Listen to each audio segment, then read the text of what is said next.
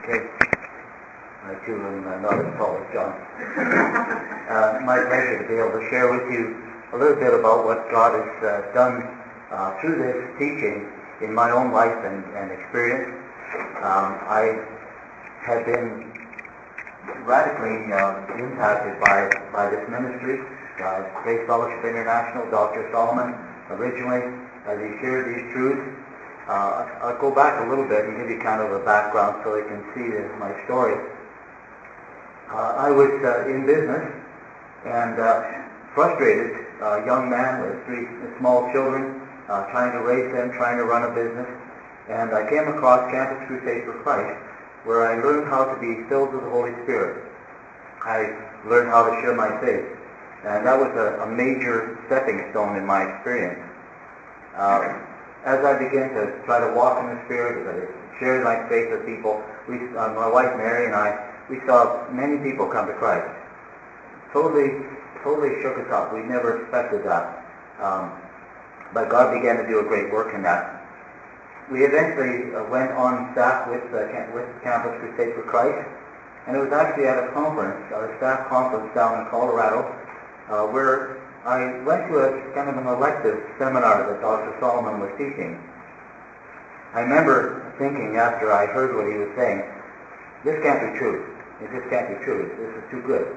Uh, it's too easy.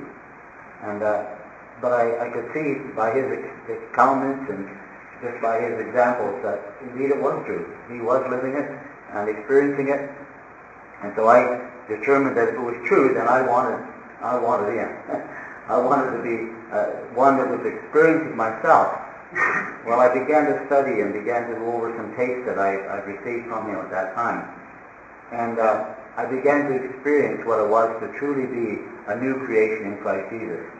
Uh, not trying to live the old life made over or repaired or refixed, but a new creation.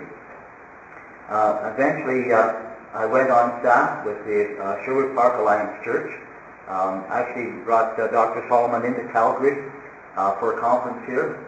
Uh, when we were living in Calgary, we moved up to, to Edmonton, went to the Sherwood Park Alliance Church there. And when I was on staff, I, I brought Dr. Solomon in again. We had several hundred people out for a conference there.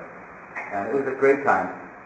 I was uh, on pastoral staff. I was uh, doing a lot of counseling with people. And I would help them to understand that they, they needed to die to the old life. They needed to, to give it up. Uh, I used to tell people, you know, I, I would hear this story, find out what the problem was, but then I would say to them, you know, I've got two solutions for you. I said, you can uh, try to fix up the old life, take medication or whatever it will do to kind of fix that. But I said, I'm not going to help you with that. I will recommend you to a psychologist or a psychiatrist or someone who can they can look after that. But I says, what I can help you with is I can help you to die. And if you're willing to die and let Christ truly be your life, then I said, I don't care what your problem is. And I used to hear all kinds of problems. I said, know, I know what your problem is, but it doesn't matter. Jesus doesn't have a problem with that. And as he lives in you, you will be a new creation in him. And he will be your life and you won't have a problem with that. And I saw quite a number of people uh, find deliverance from that. Um, I used to have people lined up, two or three at a time outside my office door sometimes, because we were seeing results, we were seeing success in life being changed, people moving on, moving forward, and not being stuck kind of in that old life where they have been uh, stuck for so many years.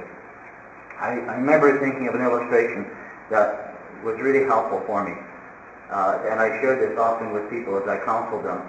It, it was like a, a, a, a little Cessna airplane going down the runway, and the engine's roaring like crazy. It's just giving it all a shot, but it's just kind of going along the runway. It's not really taking off. And it looks back and it's chained to a big gravel truck full of rocks. And, uh, and I guess even with the spirit-filled life, which I had learned through Campus Crusade for Christ, I found that people were trying to live unto God, but they hadn't really learned what it was to die to self.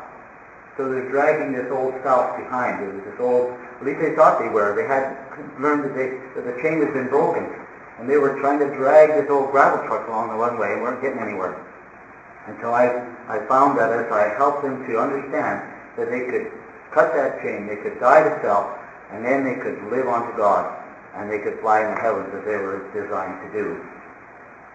In time, uh, Mary and I began to realize that God was calling us to begin a ministry called Dynamic Churches International. It was a, a very uh, bold, oh, by, by the way, I've left that church and gone back with Campus Crusade for Christ.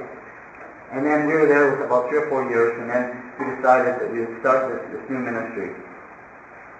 It was uh, really stepping out on, our own. We had the security, of the big organization, but now we were going to launch out on our own.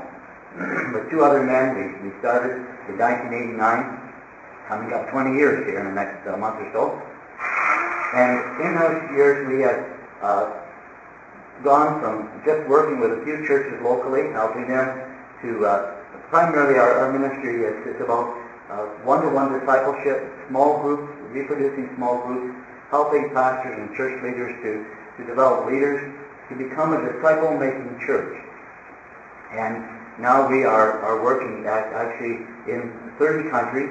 Our discipleship materials are in 35 different languages. And God has just really taken this and, and done amazing things with this ministry. As I look back on that, I know that had I not understood these truths that, that John is sharing with you today, I would never have attempted to do what we're doing today. Because Al Middleton cannot do the things we're doing today. But Jesus Christ can.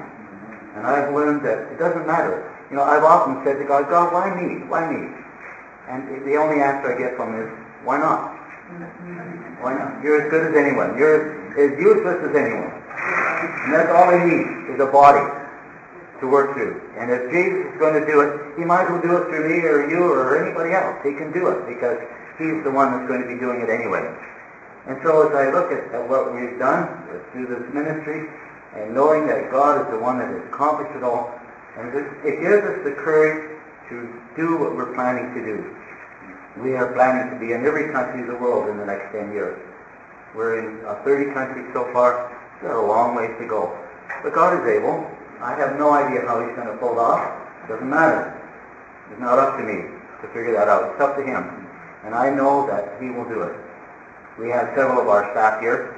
Uh, this table is basically our, our staff, plus uh, my wife Mary and uh, uh, Tricia back there is working with us in Okotoks. Now just moved into Okotoks. But Ron and, and uh, Dad Nelson and Dave and Sheila Hunt. And Keegan is a part of uh, David Sheila's uh, house church. He's supposed to launch out and start a house church, a kind of small group on his own here. Uh, Keegan is. But I wanted, uh, we, we actually have a lot of this teaching built right into our discipleship material. And uh, but I wanted our staff to take the opportunity to hear from John because he goes into it much more in depth than, than we do in some of these particular teachings.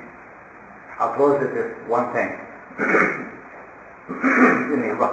Ron and I were in um, Ethiopia just last September, and I, I have a, a message that I give about who we are in Christ, a new life in Christ. Very similar to what John has just finished sharing with you. We were sharing with a, a church that was uh, about a thousand people were there, they told us that morning. A fairly young church. It grew from five people up to about a thousand. I, we arrived late, which often happens in Africa, it. We, they picked us up at our hotel about the time the service was supposed to start. And uh, so we got there, and Ron was set, scrambling, trying to set up the, the projector and everything, uh, so we could use the PowerPoint. But I, I shared this message about who we are in Christ. And uh, we are given opportunity to pray, to allow the Holy Spirit to, to direct and, and be their light. And I, I suspect from this of them were saying it out, prayer out loud. What I could gather, probably half to two-thirds of the people uh, prayed to allow Christ to be their light that morning. Powerful message. In fact, the pastor said to me afterwards, I think four different times over the next couple of days, that was so powerful, that was so powerful. It wasn't me. I'm really just an ordinary, very ordinary guy. I'm not even a dynamic preacher. But the Word of God is powerful. These truths are powerful. And uh, it was really having ministry in their lives. Well, that's what this truth can do for you. It doesn't matter who you are. You're just ordinary too, too like me. But God is extraordinary. And He can live His extraordinary life in you and through you. You just have to let Him be your life. And uh, I pray that you'll really comprehend. Uh, if you haven't already, I gather a lot of you are already familiar with these truths. If you haven't already gathered, comprehended, I pray that this time will be just a real, a moment of crisis. It will be a turning point in your experience, one that will move you forward uh, with God being your life. Okay? Thanks very much. Thanks, Brother Adam. We appreciate that. Let's thank Him.